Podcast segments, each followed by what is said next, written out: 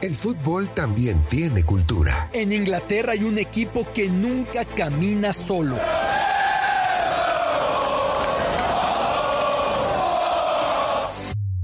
En Argentina se vive el fútbol con una pasión única. En Brasil se juega con ritmo, con jinga, algo tomado de la capoeira. En México lo disfrutamos con nuestro muy particular folclore.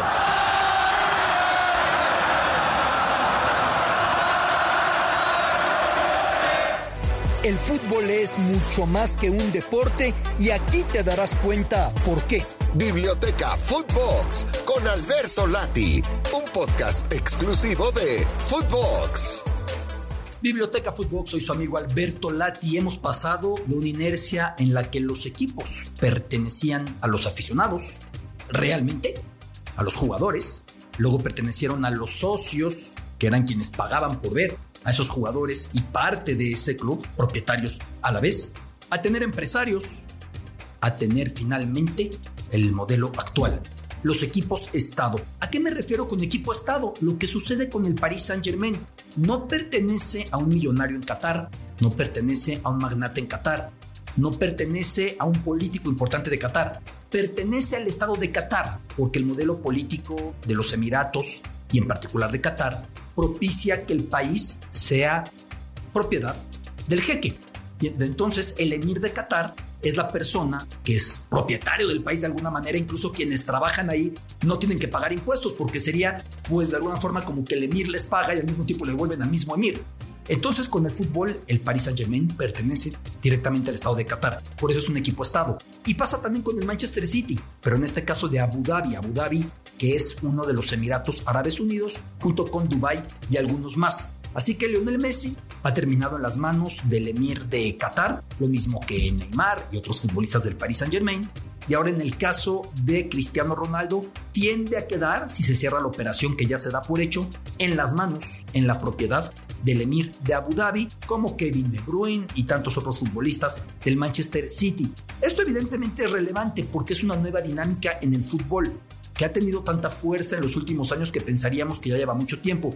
Yo me atrevo a decir que el momento de cambio fue Roman Arkadievich Abramovich, el ruso propietario del Chelsea, porque no era solamente un millonario. ¿Cómo diferenciar el concepto de un millonario en relación al de un oligarca? Un oligarca es un magnate que también tiene un peso político tremendo. ¿Cuánto peso político cree usted que tiene Abramovich en Rusia? Le doy un par de datos. Durante la Copa Confederaciones 2017 pude ver en el Mar Negro, ante Sochi, el yate que se dice, todo esto información que nunca se confirmará, pero se garantiza, Abramovich obsequió al presidente ruso Vladimir Putin, la figura más importante política de Rusia desde que existe Rusia al margen de la Unión Soviética en los últimos 30 años y algunos pueden decir que consideran la Unión Soviética muchas, muchas décadas para atrás por el poder y la manera en la que lo acapara. Pero no solamente es el yate, el yate puede ser una punta del iceberg muy lustrosa, muy gigante, muy bonita, muy imponente, muy eh, faraónica, porque es enorme. Cuando en alguna de las legislaciones, de las enésimas, en las que Vladimir Putin se reeligió y tenía que elegir su gabinete, ¿quién fue la persona que acudió al Kremlin, el corazón político de Rusia, a entrevistar a los candidatos a miembros del gabinete quién iba a ir para ministro de una cosa, ministro de la otra, ministro de aquella. Fue el propio Abramovich. Él era el que los entrevistaba y el que palomeaba y tachaba y decía, este sí, este no, este funciona, este no funciona.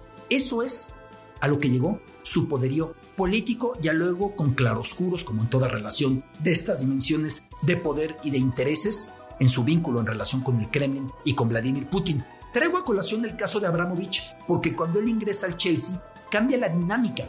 Hasta antes de eso, los equipos como el Real Madrid y como el Barcelona, perteneciendo a sus socios, son eh, pues especie de animales en peligro de extinción, aves que tienden a desaparecer porque es muy complicado que los socios sigan siendo los propietarios. En México lo tuvimos todavía hasta hace un tiempo con Atlas y con Chivas, pero eso va desapareciendo. Esto tiende a irse a las manos de un propietario muy poderoso. Y Real Madrid y Barcelona por entonces podían competir el Real Madrid incluso ponía a temblar a los magnates del resto de Europa cuando se empeñaba en llevarse a su figura y se la llevaba. Pero cuando esos equipos del resto de Europa están en manos de gente para la que el deporte es algo que no se puede contabilizar con dinero y que el dinero le resulta lo menos relevante, cambia la inercia completamente. En alguna ocasión planteaba la gente de Fly Emirates, perteneciente a otro de los Emiratos Árabes Unidos, a Dubai, que había gastado mucho dinero en un anuncio que por cierto le recomiendo si lo quiere buscar, con la gran Jennifer Aniston, con la actriz de Friends y de tantas películas más en Estados Unidos.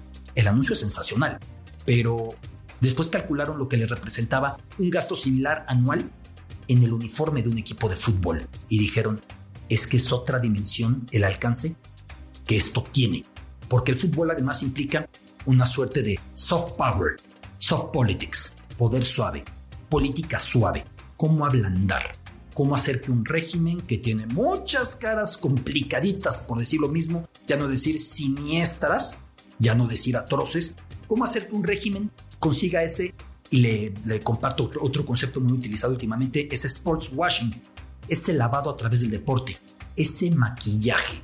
Y es lo que Qatar ha encontrado a través de la Copa del Mundo 2022 y del París Saint-Germain. Entonces los 222 millones de euros pagados por la cláusula de rescisión de Neymar pues no fueron tan caros para ellos. Y entonces lo que el Manchester City termine por pagar para tener a Cristiano Ronaldo ahí no será tan, costoso para ellos. Y entonces lo que representa tener a Pep Guardiola dirigiendo al conjunto del Manchester City cobrando lo que cobra, pues no será tan caro, porque hay cosas que el deporte da, que la política agradece y que por otra vía no puede conseguir. Es una nueva dinámica del fútbol. Que Messi pertenezca al emir de Qatar o que Messi sea pagado por el emir de Qatar y que Cristiano Ronaldo termine por ser, como todo apunta, propiedad del emir de Abu Dhabi y que Cristiano Ronaldo sea pagado y sus goles sean patrimonio del Estado de Abu Dhabi es una nueva inercia. Por mucho tiempo, las familias más poderosas de Italia tenían cada cual su equipo de fútbol. Los Moratti con el Inter de Milán, los Agnelli de la Fiat y Ferrari y Alfa Romeo y Lancia con la Juventus, esos Agnelli que eran poderosísimos. Los Berlusconi con el Milán, que Berlusconi llegó después a la fiesta y lo veían como advenedizo. Ya luego no pudieron decirle nada, él compró al Milán empobrecido. Se dice que no compró antes al Inter porque no se lo vendieron y lo llevó a las alturas máximas en Europa y aprovechó la plataforma del fútbol. ¿Se acuerdan de lo del sports washing y lo del soft power que implica el deporte? Aprovechó para llegar a lo más alto del gobierno en Italia, decía un rival de Berlusconi para unas elecciones. Yo cerré las elecciones yendo a hablar ante la gente de Padova. Berlusconi la cerró comprando a Balotelli. Pues sí, ¿cómo competir con lo que esto puede suponer en votos, en aceptación, en estar cerca del electorado y convencerlo?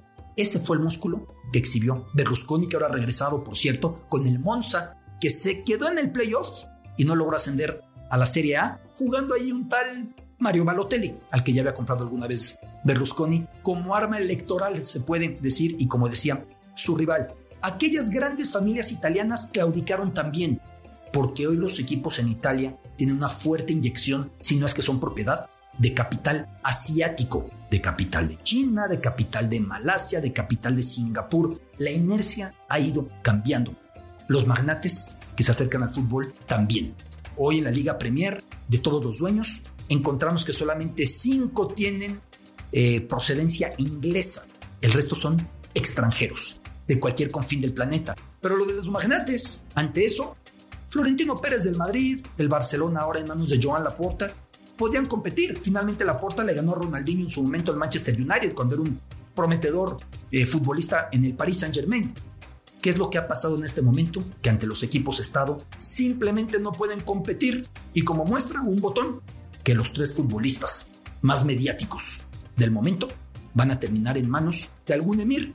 Ya están en manos del de Qatar, Neymar, Lionel Messi y a punto estar en manos del de Abu Dhabi, Cristiano Ronaldo. Para allá va el fútbol. Y si para colmo el fair play financiero no les pone traba porque entendió la UEFA que ante la pandemia pues el dinero que van derrochando estos equipos Estado sirve para que se reparta por todos lados. Entonces dijeron vacas flacas, que empieza a moverse ese dinero que viene de allá y ya luego vemos lo del fair play financiero y que nadie gaste lo que no ingresa. En eso se encuentra el fútbol y por eso lo de Cristiano Ronaldo al eh, Manchester City tiene tanto sentido. Otra cosa es cómo encaje en el equipo de Guardiola, su viejo paso por el Manchester United y otras circunstancias.